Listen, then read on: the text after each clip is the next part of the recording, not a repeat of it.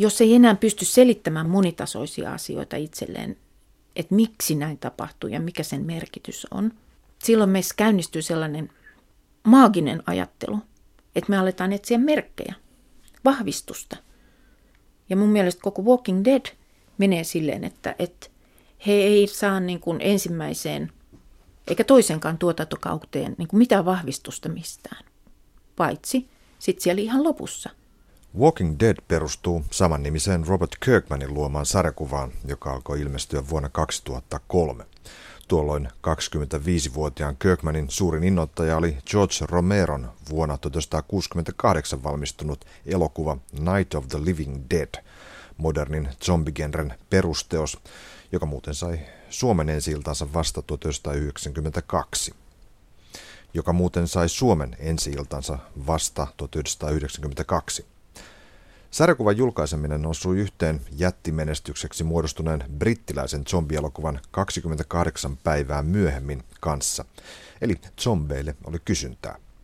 Sarjakuvan menestys kasvoi, Hollywood kiinnostui ja Kirkman kieltäytyi erilaisista tarjouksista kahden vuoden ajan. Vasta vuoden 1200 Vasta vuoden 2006 alussa Walking Dead-sarjan numeron 25 ilmestyttyä Kirkman sai riittävän kiinnostavan ehdotuksen. Tuottaja, ohjaaja Frank Darabont, joka tunnetaan kolmesta Stephen King-filmatisoinnista Usva, Rita Hayworth avain pakoon ja Vihreä maili, oli aina ollut kiinnostunut kärpästen herran kaltaisista selviytymistarinoista. Walking Deadissä hän näki juuri sellaisen. Robert Kirkmanin tarinan ydin on yksinkertainen. Poliisi Rick Grimes herää sairaalassa koomasta, rakennus on autio ja sitä piirittää joukko eläviä kuolleita eli zombeja. Grimes taistelee tiensä ulos, lähtee etsimään perhettään, löytää sen ja joukon elojääneitä Atlantan lähistöltä. Sen jälkeen hän toimii ryhmän keskushahmona sen yrittäessä selviytyä ihmisravintoa etsiviä zombilaumoja vastaan. Tarina on hyvin pelkistetty, siihen ei liity yliluonnollisia skifimäisiä elementtejä. Henkilöt ovat vastakkain hyvin keskeisten olemiseen liittyvien asioiden kanssa, mitä sanat elämä, kuolema, toivo, tulevaisuus tarkoittavat. Vuosien kehittelyn jälkeen Mad Men ja Breaking Bad-sarjat tuottanut AMC-yhtiö otti Walking Deadin ohjelmistoonsa. Sarja on tehty kolme kautta, 35 jaksoa ja neljäs kausi saa ensi lokakuussa. Puhun tästä kauhukulttuurin lipunkantajasta uskontotieteilijä Nina Maskulinen kanssa. Walking Dead kuuluu hänen tutkimusalansa. Mä tutkin siis uskontoa, elokuvaa ja maailmanloppua. Tämä niin kuin yhdistelmä sinällään niin kuin vaikuttaa, että niillä ei ole mitään tekemistä toistensa kanssa, mutta niillä on itse asiassa hirveän paljonkin tekemistä, kun ajattelee, että maailmanloppu, aikakäsitys, ylipäätään, että miten uskonnot selittää aikaa – tota niin, ihmisille ja uskoville. Miten maailma on rakentunut, milloin se on alkanut ja milloin se on loppunut. Tai tulee loppumaan. Niin uskontoon aikakäsitys liittyy aina tosi vahvasti. Et nyt tietenkin, jos ajattelee näitä meidän tota niin, tuttuja uskontoja täällä Suomessa, juutalaisuutta, kristinuskoa, islamia, me ammennetaan niin sanotusti samasta lähteestä. Samat pohjat niin sanotusti. Aivan. Kaikki kuuluu profeetta ja kaikkiin kuuluu näkyjä – ja sitten tietenkin nähdään myös se, mitä tapahtuu lopussa. Tämä on se, mitä mä tutkin, koska tämä on ihan itse asiassa läpäisee aika monta meidän kulttuurin kerrosta jo ennen kristinuskoa, islamia tai juutalaisuutta, niin kuitenkin ollaan niin kuin puhuttu siitä, että miten maailma tulee loppumaan. Nyt miten me kerrotaan sitä uskonnon lisäksi on tietenkin elokuvissa. Ja yllättäen meillä on ihan valtavan valtava määrä tosi paljon tota niin, erilaisia maailmanloppuja esitteleviä elokuvia. Että se voi tapahtua vähemmän uskonnollisista syistä yllättäen. Mm. Eli nyt meillä on semmoinen maailmanloppu, joka tapahtuu ihmisen tai jonkun luonnonkatastrofin tai jonkun sit, tota niin, uh, ulkoisen tekijän, kuten esimerkiksi marssilaisten, um, ulkoavaruuden, um, uusien rotujen tai kuolleiden, vampyyreiden, ää, mitä peikkoja meillä nyt onkaan tarjolla tässä. Mutta Et, siis vaikka elokuvan tekijät eivät muuten tarjoaisi mitään tunnustuksellista tai mitenkään mm. liittäisi tätä elokuvaansa tai omaa tekemistäkään uskontoon, niin, niin nämä uskonnon rakenteet on kuitenkin mukana siellä. Nämä, nämä muodot, joita esimerkiksi judeokrist, judeokristillinen oppi tarjoaa alusta ja lopusta. Kyllä ilman muuta ja siis minkä takia ne on siellä, niin tietenkin se, että se on meille tunnistettava rakenne. Mm. Että me vaihdetaan tätä tietoa koko ajan. Elokuvat ammentaa siitä kertomusperinteestä, joka on ihmisillä ollut niin kuin tässä kulttuurissa maailman sivu. Ja se tarkoittaa tässä kulttuurissa, vaikka me voidaan ajatella tätä nyt niin kuin jonain yhtenäiskulttuuria lähestyvänä asiana, koska me kulutetaan Yhdysvalloissa ja, ja Suomessa ja, ja Tanskan maalla niin suunnilleen samanlaisia TV-sarjoja ja elokuvia, niin siitä huolimatta meillä on myös taustalla se oma perinne katsoa sitä tota, niin alkua ja loppua. Ja aikahan on ihan hirveän keskeinen käsite tässä, tässä niin kuin ihmiselämässä, jossa sitten yritetään myöskin ymmärtää sitä niin kuin yksilöllisesti oman itsensä kautta. Ja tietysti elokuvissa ja TV-sarjoissa tämä muoto myös korostaa tätä alkua ja loppua. Se on lineaarinen rakenne. Kyllä, jo Aristoteles sanoi. Kyllä. Kaikessa on alku, keskikohta ja loppu. Zombit on meidän käsittelyssä Walking Dead-sarja. Tämä on siis genre, joka on oikeastaan noussut vahvimmin nyt 2000-luvulla esille, vaikka sillä on oma mm. vajaa satavuotinen perinteensä. Mutta mikä, mikä tässä nyt erityisesti meidän aikamme ihmisiä kiehtoo? No, tota niin, äh, jos ajattelee sitä niin kuin maailmanloppuelokuvien kautta, niin mä kurkkasin eilen Romeron 70-luvun lopun klassikkoa. Onko se Dawn of the Dead vai? Dawn of the Dead, Kyllä. nimenomaan, koska en löytänyt sitä Night of the Living Dead semmoisena, että sitä olisi voinut katsoa. Ja tota, niin mä kurkasin sitä ja se alku on todella hieno. Siellä ollaan TV-asemalla ja yritetään selvittää, että mitä tapahtuu. Ja siellä on lääkäri, joka selittää, että, että ymmärrättekö te, kun me hoidetaan tämä asia tota niin, järjestelmällisesti, mm. niin me pystytään niin kuin kontrolloimaan sitä. No, meidän maailmassa ja elämässä on ihan hirveän määrä asioita, joita me ei pystytä enää kontrolloimaan. Me ei, niin kuin, me ei voida vaikuttaa meidän työpaikkoihin, me ei voida vaikuttaa suunnilleen ilmastonmuutokseen, voidaanko me vaikuttaa siihen, että pysytään terveinä. En, niin kuin, nämä on hirveän hienoja nämä sekä vampyyrit että – että tota niin, zombit, jotka tarjoaa meille nyt sellaista niin kuin maailmanloppua, jossa yllättäen meillä on elämänmuoto, ja sitten se tärkeä kysymys on, onko se elämänmuoto. Niin tota, meille tarjotaan semmoinen ää, toinen porukka, joka sitten poikkeaa täysin meidän elämästä. Ja sen takia zombit on tosi kiinnostava. Tässä niin kuin äärimmäisessä, äärimmäisessä omassa – kauheudessaan, jossa pitää niin kuin, tuhota. Mutta sitten eihän me kauan aikaa, kun meillä on tulossa myöskin se toinen puoli siitä, samalla lailla kuin vampyrielokuvissa. Eli me päästään love storyin. Ja tota niin, boy meets girl, ja toinen niistä on kuollut. Eli tämä Warm Blood, jota tässä, tässä jo mainostat. Silloin warm hien, Buddies. Warm Buddies, sorry. Niin. ja se True Bloodin sekoitin tähän toiseen TV-sarjaan. Mutta tässä on hieno, tässä tulevassa Warm Buddies-elokuvassa, he's still dead, but he's getting warmer. Joo, se on hieno asia. Ja sitten meidän täytyy nyt ihan pikkusen tota niin, eh, mennä tähän fysiologiaan. Että nämähän selitetään nämä zombielokuvat todella niin kuin fysiologisesti hyvin tarkasti, että että ihmisessä on nämä ja nämä niin rakenteet ja nyt esimerkiksi Walking Deadissä näytetään kuinka, mitä tapahtuu ihmisen aivoille, kun hän kuolee ja mitä sitten tapahtuu, kun hän muuttuu zombiksi. Ja tässä tuli, tullaan niin semmoiseen eräänlaiseen rajankäyntiin, että mitä me tehdään sitten meidän rakkaille, kun he sairastuu. Siinä Warm Bodies, joka siis voidaan ajatella niin ruumiina ja myös ystävinä, siinähän näytetään samalla lailla kuin näytetään Walking Deadissä aivot, niin siinä näytetään tämän zombipojan sydän. Mitä siinä niin kuin hetkessä tapahtuu, kun katseet kohtaavat? Sydän läikähtää. Ja yllättäen meillä on uusi zombimuoto, jolla myös sydän sykkii. Vanha iskelmä sanoi, että et voi mennä rajan taa, onko se Matti ja Teppo, en muista.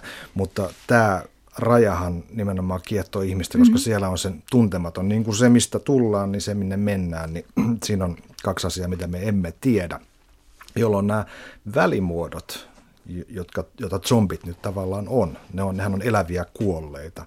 Niin. Ne edustaa tätä. Ja tuossa selasin myös esimerkiksi äh, Harry Potter-mytologiaa, mm. josta löytyy myös tällainen Voldemortin, Voldemortin kannattajaryhmä kuin kuolon syöjät. Jo. Ja, ja, ja tuota, Voldemortin pointtihan on se, että hän, hän pyrkii ikään kuin kiistämään kuoleman. Se on, Voldemort niin kuin tekee vähän samalla lailla kuin ne lääkärit. Walking Deadissä. Eli niin kuin länsimainen lääketiede pyrkii tekemään. Niin, että hankkii elämä, mutta viisi kustannuksista. Että mi, niin kuin elämänlaatuhan Voldemortillakin oli aika ikävä, että hän niin sijaitsi aika monessa paikkaa. Ja tota niin, jotkut asiat puuttu esimerkiksi nenä, aika ruma jätkä. ja sitten vielä se ihan kaikista tärkein asia puuttuu, eli semmoinen niin eettinen ulottuvuus ja moraali. Ei mitään sellaista niin kuin meidän ihmisten välistä hienoutta, missä me jaetaan näkemys siitä, että kuka on ihminen, kuka kuuluu meihin, kuulutaanko me kaikki ihmisiin. Tämmöisiä niin kuin isoja kysymyksiä voidaan käsitellä myös zombien ja Walking Dead-sarjassa erityisesti, niin käsitellään enemmän tai vähemmän. Mutta toi, minkä mä otin esiin, tuon lääkärit, niin siinä on sen, siinä mielessä kiinnostava juonne siinä tota niin, lääkäriasiassa, että – ja myöskin maagikkoasiassa, että meidän kansanperinne, siis juutalainen kansanperinne tai hebrealainen kansanperinne, mm, antiikin perinne, suoma, niin kuin suomalainen kansanperinne, jos ajattelee Seppo Ilmarista, ää, monet muut, niin on täynnä niitä taitavia, he, yleensä miehiä, mutta taitavia maagikkoja, puuseppiä, seppiä, parantajia, rabbeja, lääkäreitä, jotka haluaa antaa elämän kuolleelle materiaalle. Ja tämä on se teema, mikä niin kuin näkyy mun mielestä niin kuin jalostettuna sitten tässä zombimaailmassa. Että siellä onkin yhtäkkiä lääkärit, jotka on kehittänyt jotain sellaista, joka on päässyt karkuun, mistä seuraa hmm. meidän tota niin, sivilisaation niin kuin loppuminen. Koneet on usein niin kuin nyky, nyky tieteiselokuvissa on koneet, jotka ottaa vallan, mutta Kyllä. me muistetaan hyvin Mary Shelleyn Frankenstein, jossa, jossa tohtori Frankenstein luo ihmisen. Niin, hän sentään niin kuin kasaa sen ihan reilusti sitten, tuota, niin, se. silleen niin kuin omi, hienosti tuota palasista. Et siinä on vähän semmoista niin kuin suurta yhteyttä siihen Golem-tarinaan, joka on tämmöinen keskiaikainen juutalaislegenda siitä, kuinka rabbi tekee savesta olennon. Ja sitten hän laittaa joko Jumalan salaisen nimen siihen otsaan, tai sitten sellaisen tota niin, hebrealaisen sanan, joka tarkoittaa totuutta. Ja sitten tota, hän kauhistuu, kun tämä olento saa sen äh, tota niin, otsaan kirjoitetun sanan voimalla sen elämän. Ja, ja rabbi kauhistuu, että mitä hän on mennyt tekemään, ja se yrittää tuhota sen olennon kiskasemalla siitä otsasta. Että ollaan taas siellä pään alueella. Sen hienon elämää tuottavan nimen pois. Ja se epäonnistuu ja siihen jää vaan palanen sitä sanaa, joka tarkoittaa kuollutta. Ja sitten se golem menee tuolla noin. Seppo Ilmarinen takoitelee naisen, koska ei saanut sitä, mitä halusi. Aivan. Niin hän tuotti sitten sen itse. Me tehdään meidän teknologialla sellaista, joka yhtäkkiä pääsee meidän käsistä ja me ei pystytä enää hallitsemaan ja sitten koneet hallitsevat asioita. Eli tässä on tietty pelko ytimessä. No, mm, on, varmasti on. Ja siis pelkohan on todella hieno ja jalostava tunne silloin, kun sitä käsitellään semmoisessa niin tarinaympäristössä. Miten on Nina Maskulin, äh, mä mietin tiettyä raamatullista taustaa. Mä ajattelin Joo. Lasarusta. No mäkin mietin. Jeesus herättää kuolleista. Tai sitten äh, Jeesusta itse niin. ristin kuoleman jälkeen. Kyllä. Luukaksen tai evankeliumissa on tämä lause, että ei aaveilla ole lihaa ja luita niin kuin te näette minussa olevan. Ylösnoussut Jeesus sanoi. Ja kun Tuomas ei usko Johanneksen evankeliumissa, niin kun näkee naulanjäljet ja keihäjäljen kyljessä, niin Jeesus sanoo Tuomakselle, että ojenna sormesi, tässä ovat käteni. Hän on oikeasti se haavoitettu Kristus, joka on ristillä, ristillä saanut kaikki ne vammansa. Mutta siinä on tärkeä ero. Mm. Eli siinä on se eettis-moraalinen ulottuvuus, mikä erottaa meidät zombeista. ja mikä niin kuin, ainakin nyt kun jo viitataan näihin niin kuin räimeelokuviin, jossa sit se niin kuin keskeinen toiminnan muoto, mistä nämä elokuvat koostuu, on se, että millä kaikilla eri keinoilla zombi voi tappaa ja miten se käy, niin kuin millä vehkeillä ja, ja mikä on tehokkainta ja, ja miten niin kuin myöskin näitä niin kuin kuolleita ja zombeja kohdellaan eri tavalla. Toi, mitä sä kuvasit nimenomaan Tuomaksesta, niin, ja myöskin Jeesuksesta, joka, joka roikkuu ristillä piinattuna, niin tässä elokuvassa käytetään semmoista todella kalpeita yhdessä kirkkokohtauksessa, jossa on ensin tapettu kolme zombia. Siellä semmoiset niin vanhusten näköiset zombit on hartaana istuvat kirkossa, kirkossa. Sellaisessa luterilaisessa kirkossa tai protestanttisessa kirkossa, jos ei nyt luterilaisessa, niin protestanttisessa. Ja siellä roikkuu semmoinen niin harmaasävyinen ristus isona. Ja sitten tehdään tappoa, eli päästään eroon näistä niin kuin tunkeilijoista. Ja sitten käydään myös keskustelu Kristuksen kanssa. Kyllä, Rick Grimes, tämä päähenkilö, pyytää Jumalaa antamaan itsestään, jos ei edes selitystä, niin jonkinla- edes jonkinlaisen merkin. Kyllä, ja erityisen tärkeää tässä nyt on, että hän pyytää Jeesusta. Että Jumalaa aika vähän niin kuin viitataan tässä sarjassa siihen niin kuin isähahmo Jumalaan. Aivan. Vaan että, että se neuvottelu käydään Jeesuksen kanssa. Ja siinä, siinä myös alussa niin, siinä on tämmöinen kuin Merle, semmoinen punaniska tyyppi, joka, jonka Rick Grimes kohtaa siellä niin kuin ensimmäisiä tyyppejä. Ja sitten myöhemmin niistä tulee hänen yhteisönsä. Tämä Merle, Merle jätetään niin kuin – kahlittuna sinne katolle. Ja siinä vaiheessa, kun zombit yrittää tota, niin syödä, syödä tätä kahlittua, niin hän käy myös keskustelu Jeesuksen kanssa. Ja toteaa, että kun ei tullut mitään taivaallista välintuloa, niin ihan mitätön homma, että hän hoitaa asian itse.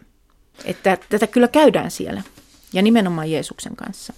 Mutta jos palataan niihin hienoihin kuviin, mitä sä kuvasit tuossa Tuomaksesta ja mm.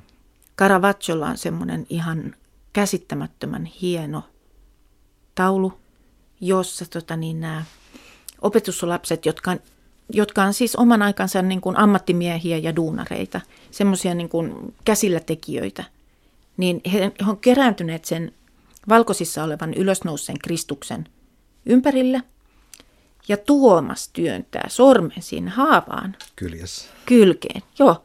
Ja semmoisella niin kuin hyvin tutkivalla ja niin kuin lempeällä otteella. Että tämmöinenkö se on? Ja kyllä se on vaan niin, siinähän se on se haava. Ja mä yritin kovasti etsiä sellaista niin kuin mahdollisimman hyvää painokuvaa tuosta Matias Grünewaldin äh, ristiinnaulitsemisesta. Se on semmoinen alttaritaulu puulle maalattu jossa Grünewald on siis tunnettu tämmöinen keskiaikainen taiteilija, joka, tai 1600-luvun siinä niin kuin keskiajan 1600-luvun välissä, joka niin kuin hyvin realistisesti kuvasi sitä kuolemaa ja sitä niin kuin tuskaa, mikä se aiheuttaa, tämä niin kuin Kristuksen ristiinnaulitseminen. Joten siinä, niin kuin, siinä aikana toi mm, Rutto ja ja to, paiserutto erityisesti oli ihan lähellä ja jokaista niin kuin eurooppalaista koskettanut asia. Silloin hän kuoli siis väkeä, varmaan kaksi kolmasosaa Eurooppa, eurooppalaisista kuoli mustaan Aivan. surmaan. Niin siinä tota, niin Kristuksen jalat on sellaiset niin kuin paiseiset. Se on hyvin graafinen, yltiorealistinen. Ja näistä Walking Deadin zombilaumoista tulee mieleen myös Hieronymus Bossin maallisten ilojen puutarha tai, tai Brykelin kuoleman riemuvoitto. Kyllä. Siellä on otuksia, pahan näköisiä. Mutta tämä niin kuin maalaustaiteen ja, ja, ja elokuvan ja TV-sarjojen niin kuin yhteys on ihan tosi, tosi niin kuin selkeä, koska siinä on myöskin semmoinen, jos ajatellaan meidän niin kuin tapaa kerätä tietoa ja tapaa niin kuin jäsentää meidän ympäristöä ja ehkä tarinoita, niin se on hyvin visuaalista. Jos miettii tätä, että, että me nähdään näitä, näitä niin kuin maailman taiteen huipputeoksia enemmän tai vähemmän, mutta koulussa vähintään ainakin joku katsaus tulee meille, niin totta kai nekin on yhtä lailla tunnistettavia asioita TV-sarjassa tai elokuvassa, kuin sitten nämä niin kuin tarinan – isojen tarinoiden pätkät, joita me toistetaan ja toistetaan kerta toisensa jälkeen, ne on aina yhtä kiinnostavia. Nimenomaan tämä niin maailmanloppu, apokalypsi, mitä se tarkoittaa, mistä, se, mistä tietää, että on maailmanloppu ja mitä sitten tapahtuu. Ja tämähän on niin kuin hirveän tärkeä jäsentämiseen, koska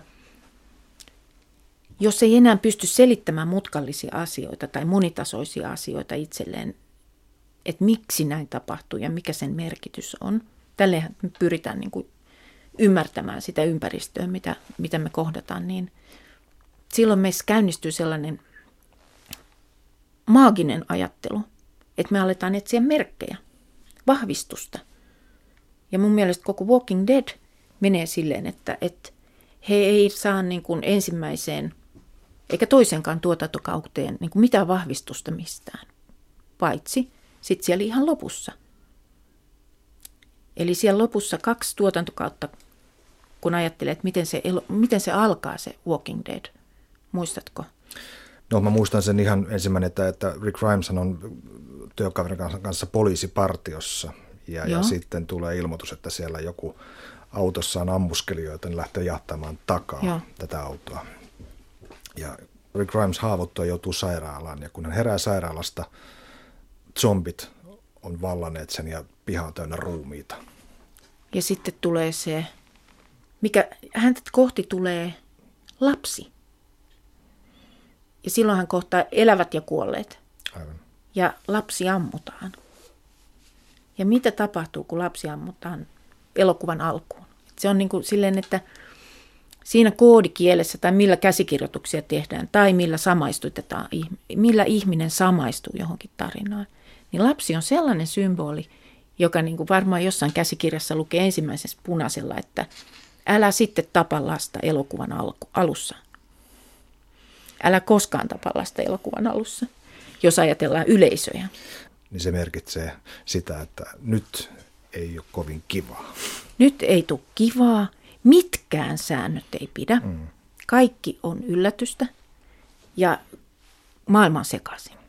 Et se on myöskin, jos ajatellaan, että me ollaan tässä juutalaiskristillis muslimi maailmassa, jossa tota, niin, me hyödynnetään näitä tarinoita, niin kaikissa näissä uskonnoissa lapsi, tietenkin inhimillisestikin ottaen lapsi on hirveän tärkeä, mutta näissä uskonnoissa se on myöskin niin kuin toivon ja, ja uuden tulemisen ja uuden alun symboli, koska messiaat syntyy ensin. Et messiaat syntyy, joten ne on lapsia, joten älä koske lapsiin, koska ne voi olla myös messiaita. Mielenkiintoinen juttu, minä maskuliin. Mä, mä, mä hain, koska tämä kuuluu yhtenä osana kauhugenreen, mm. niin kuin laajempaan kauhugenreen nämä zombielokuvat, niin kuin vampyyrielokuvatkin. Ja, niin mä hain tällaisen listauksen parhaimmista kauhuelokuvista, jotka on aika tuttua tavaraa oikeastaan. Time Out-lehti oli tämän englantilainen järjestänyt, ja siellä ykkösenä on manaaja. Mitä Joo. siinä tapahtuu? No siellä on riivattu lapsi. Kyllä. Sitten toisena on Kubrickin hohto. No mitä siinä tapahtuu? Hullu Jack Nicholson jahtaa lasta. Joten tämä todellakin toteutuu, mm. tämä mitä sä, mitä sä sanoit. Niin ja Alien on siellä ö, psykon jälkeen viidentenä. Ja Tietenkin. Sielläkin, Kaikkien äiti. Kyllä. Ja Rosemaryn painajainen. Mm. Että tämä todistaa erittäin hyvin tätä. Dawn of the Dead, tämä Romeron kakkososa, niin on parhaana zombielokuvana kymmenes tällä listalla. Niin, ja sisältäen myöskin, mä luin sen listauksen, ja se elokuva sisältää kaikki yksityiskohdat siitä, että jos haluaa tietää, että mitä tapahtuu semmoiselle zombille, joka on raskaana. Ja tämä oli mun mielestä niin kuin tosi viehättävästi sanottu, koska – että me ollaan tämmöisten niin kuin isojen perimmäisten kysymysten äärellä, eli niin kuin syntymän ja tulevaisuuden ja, ja toivon kanssa. Ja jos ajatellaan sitä Walking Deadia, niin siinä toistetaan asioita. Tietenkin sarjoissa toistetaan, mutta siinä yksi, jos toinenkin asia toistuu ja yksi niistä on tärkein, eli se, että toivoa ei ole. Mutta sitten siellä on niitä pieniä merkkejä. Mun mielestä siinä käydään niin kuin hyvää dialogia katsojan kanssa siitä samaistumisesta – että minkä takia me katsottaisiin jotain, missä ei ole toivoa. No totta kai se haastaa meidät ja silloin me myös yritetään etsiä itse niitä merkkejä sieltä. Ja tämä on mun mielestä se niin kuin mainio käsikirjoittamisen niin kuin taito on se, että siellä on niin hyvin kirjoitetut jännitteet, että me jaksetaan kerta toisensa jälkeen etsiä niitä merkkejä. Ja nyt pitää ainakin tämän lapsiosan kanssa niin kuin, äh, kahlata aika, montakaan niitä on, 18 osaa. niin on. Kunnes päästään sinne tota niin, äh, ratkaisuun, missä sit y- ensimmäinen lapsi sy- alkaa syntyä. Ja siinä päästään myös tietenkin niin kuin kaikkeen siihen keskusteluun, että pitääkö sen syntyä ja mihin se syntyy. Nina Maskuli, mitä ajatuksia ja assosiaatio sulla herättää tämä Walking Deadin kuuluisin kuva, tunnetuin kuva, tämän ensimmäisen kauden, kauden tota, tunnuskuva, jossa nähdään Atlantan kaupungin johtava moottoritie, monikaistainen moottoritie, jolla niin kuin lähtevällä kaistalla on pelkästään hajonneita tai hylättyjä autoja. Oikeakaista on tyhjä, paitsi että sen keskellä kulkee hevosmies kohti kaupunkia, kivärit olallaan, Stetson päässä. Se on niin hieno kuva. Ja siis se kertoo tosi paljon ja sehän toistuu joka tota niin, jakson alussa. Että sitä näytetään siinä niin kuin joka jakson alussa ja muistutetaan siitä, että ei ole sääntöjä, mutta ollaan sillä tavoin niin kuin tutulla alueella. Että meillä on mies, meillä on hevonen, hänellä miehellä on niin kuin ase ja tota niin, äh, hän on menossa kohti kaupunkia, kun ne autot on tulossa pois kaupungista. Ja tota, eli mies, tämähän on niin klassinen lännen elokuvan kuva kuin ikinä, mutta se on vain nyt sitten koristeltu näillä autoilla. Mm. Ja määrällä, että kun ajatellaan niitä volyymeja, että kun tämä lännen sankari ratsasti siihen yhden, yhden jos kaksi, kahden kerroksen niin kun, ja yhden kadun ympärillä olevien talojen muodostamaan kaupunkiin. Ja hän pystyi ra- ratkaisemaan siellä ne niin kuin ongelmat. Ja sitten ratsasti kohti auringonlaskua. Niin tässä ollaankin monitasoisessa kaupungissa, jossa monessa tasossa tullaan myös autoilla ja sisään, mutta tämä mies menee kohti niin kuin päivää, kohti valoa, ratkaisemaan jotain ihan järkyttävää asiaa, jota me ei tiedetä. Et siinä on sekä voimaa, että sit siinä on sitä niin kuin, nimenomaan sitä toivoa. Se on aika toiveikas kuva. Sitten jos ajatellaan Yhdysvaltoja siis tällä hetkellä, niin, ja Yhdysvaltojen aseita ja aselakeja ja käsitystä, että, että miten niin kuin kansalaisilla on oikeus aseisiin, niin se palauttaa myöskin semmoiseen keskusteluun tämän kuvan, että meillä on tämmöinen mies, jolloin ne elementit hanskassa, jolla sitä Amerikkaa on rakennettu. Ja okei, että nyt tilanne on, niin kuin, että siellä on olemassa niin kuin villi, ennakoimaton maailma. Ja aloitetaan alusta käytännössä. Aloitetaan niillä samoilla. Hänelle ei ole kuokkaa ja se hevonen ei ole työhevonen, mm. Vaan siinä käydään nyt sitä samaa taistelua joidenkin entisten alkuperäisasukkaiden kanssa, nykyisten kuolleiden kanssa. Se, mä voin olla ajattelematta myös tätä näin. Että nehän, ne kuolleetkin kuuluu sinne käytännössä.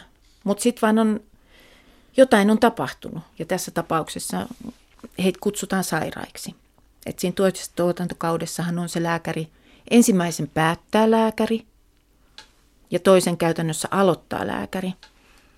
Ja ne käy hyvin erilaista keskustelua siitä, että mikä on ihminen ja kuka on ihminen ja miten ihmisiä kohdellaan. Ihan niin kuin jotenkin päinvastaiset positiot näillä asemat näillä tota niin, kahdella miehellä.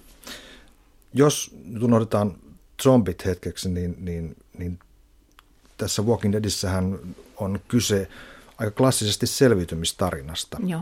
joita me voidaan tarinoiden ja fiktion historiasta löytää vaikka kuinka. Ajatellaan vaikka Robinson Crusoeta.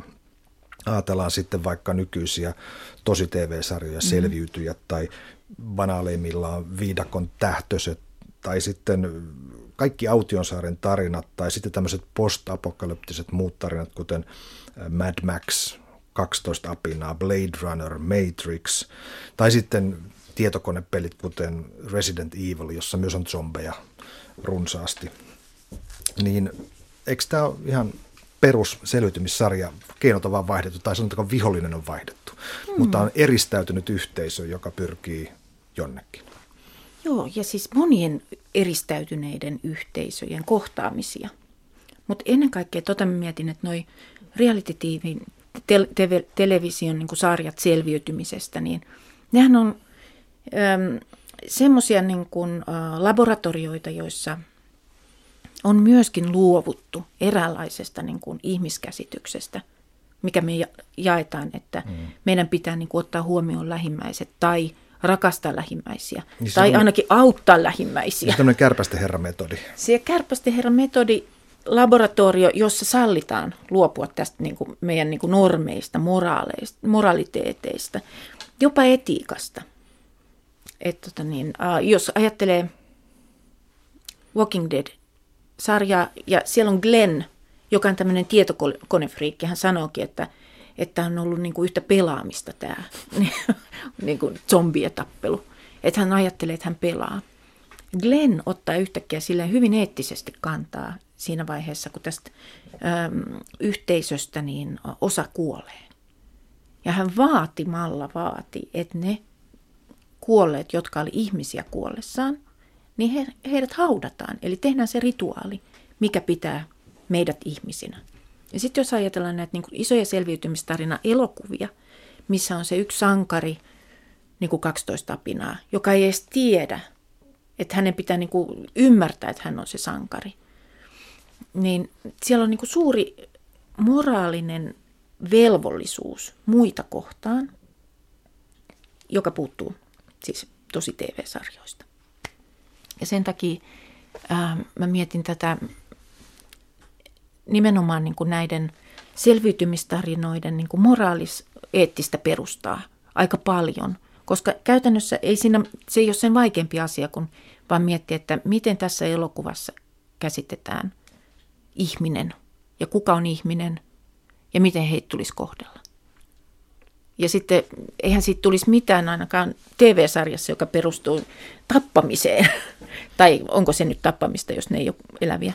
Mutta kuitenkin perustuu tappamiseen. No siellä oli eräs tämä tilanomistaja äh, Herschel, joka Joo. oli sitä mieltä, että hän oli, hän oli sulkenut zombeja latoonsa, koska hän uskoi, että heidät voi, voidaan äh, parantaa, onneksi sanonut eheyttää, parantaa. Mm. Ja tuota, mutta toki kävi sitten niin, että heidät lahdattiin tämä zombijoukko.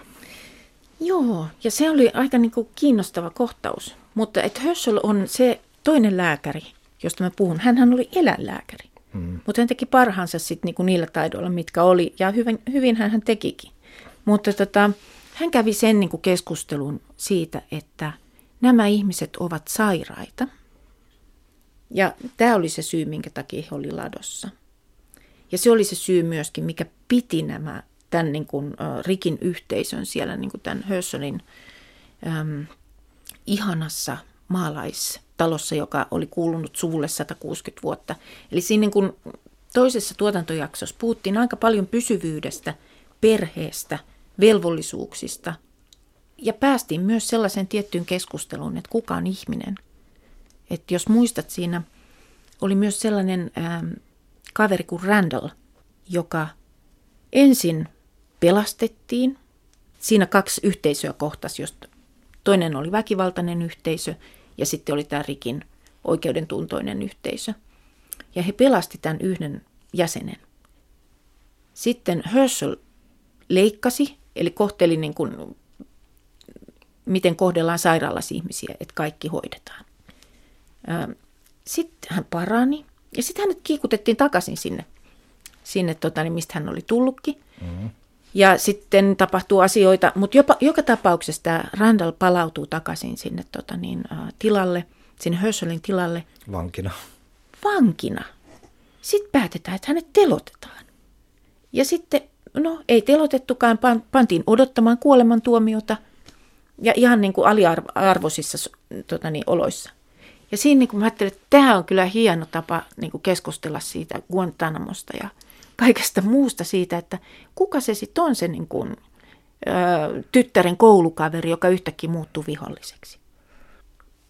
Kun ajatellaan niin kuin TV-sarjaa siten, että, että se täytyy myöskin keskustella näiden ikuisten kysymysten ja, ja tämmöisten niin kuin, meidän mieleenpainuneiden tarinapätkien ja kuvien kautta – että ne on meille jollain tavoin tuttuja. Niin sen lisäksi lajityyppi ylipäätään niin kuin keskustelee myös siitä, että mitä tällä hetkellä tapahtuu. Että jos ajattelee jotain ihan niin kuin klassikkoa tässä näin, Archie Bunkeria ja Perhe on pahin sarjaa, jossa käytiin se sen aikainen äh, keskustelu vapaudesta ja, ja sitten konservatiivisuudesta. Kansalaisoikeustaistelun jälkeinen niin. keskustelu liberaalin ja konservatiivin välillä. Kyllä, niin se ei poikkea tästä ihan hirveästi. Mutta siinä vaan niin kun on menetetty se hirveän hieno asia, mitä näissä elokuvissa, mitä, mistä puhu, niin puhuit selviytymistarinoina myös, jotka kuvaa eräänlaista niin kuin surullista maailmaa sen jälkeen, kun se on loppunut. Niin Archie Bunker oli koko ajan kotona, mutta nämä ihmiset kaipaa kotiin. Et ni, niillä ei ole enää sitä kotia, eikä niillä ole sitä perhettä, eikä niillä ole lapsia tulossa, eikä sitä niin kuin peruselämää. Ja tämä on niin kuin tämän maailmanloppuelokuvien yksi keskeinen niin kuin jännite on, että yritetään päästä kotiin, mutta ei päästä. Tai sitten tulee uusi koti. Et jos katsotaan perhe maailmanloppuelokuvia, josta on esimerkkinä esimerkiksi Independence Day tai 2012, joka viime vuonna vähän pyöri useampaankin kertaan, niin tota, siinähän niin kuin sellainen rikkoutunut perhe eheytyy hyvin kaavamaisella tavalla. Aivan. Joo. Päästään uuteen alkuun. Syntyy se uusi Jerusalem, se uusi aika, mikä siinä niin kuin kristillisessä perinteessä sanotaan, että maailmanlopun jälkeen tulee. Että tulee taivas maan päälle. Sitten on myöskin tätä tul- toisia tulkintoja, joka Yhdysvalloissa on ihan hirveän suosittu. Eli tulkitaan näin, että nämä on tämmöisiä karismaattisia ja herätyskristillisiä liikkeitä, jotka tulkitsee tuon lopun ajat siten, että viime hetkellä nämä oikeasti uskovat ihmiset temmataan ylös ja muut jätetään jälkeen. Taistelemaan niiden niin kuin, tautien ja, ja väkivallan kanssa, mikä, mikä tota niin, sen maailmanlopun niin kuin, tapahtumissa on tärkeää. Tai miten se tapahtuu. Että se on väkivaltaa ja se on tauteja ja se on niin kuin, kaikkea sitä, mitä me ei toivota itsellemme. Tämä on tämmöinen kirja, tosi suosittu evankelikaalinen kirja, joka on tarkoitettu nuorisolle ja sen nimi on Left Behind, eli ne, jotka jäävät jälkeen. Me voimme ehkä todeta olevamme tuossa katsomossa väistämättä jälkeen jääviä. Kyllä, ja myöskin toi Walking Dead, nekin on Left Behind. Ja sit, se on se toinen toista, mitä ne toistaa, että ne ei jätä ketään jälkeen.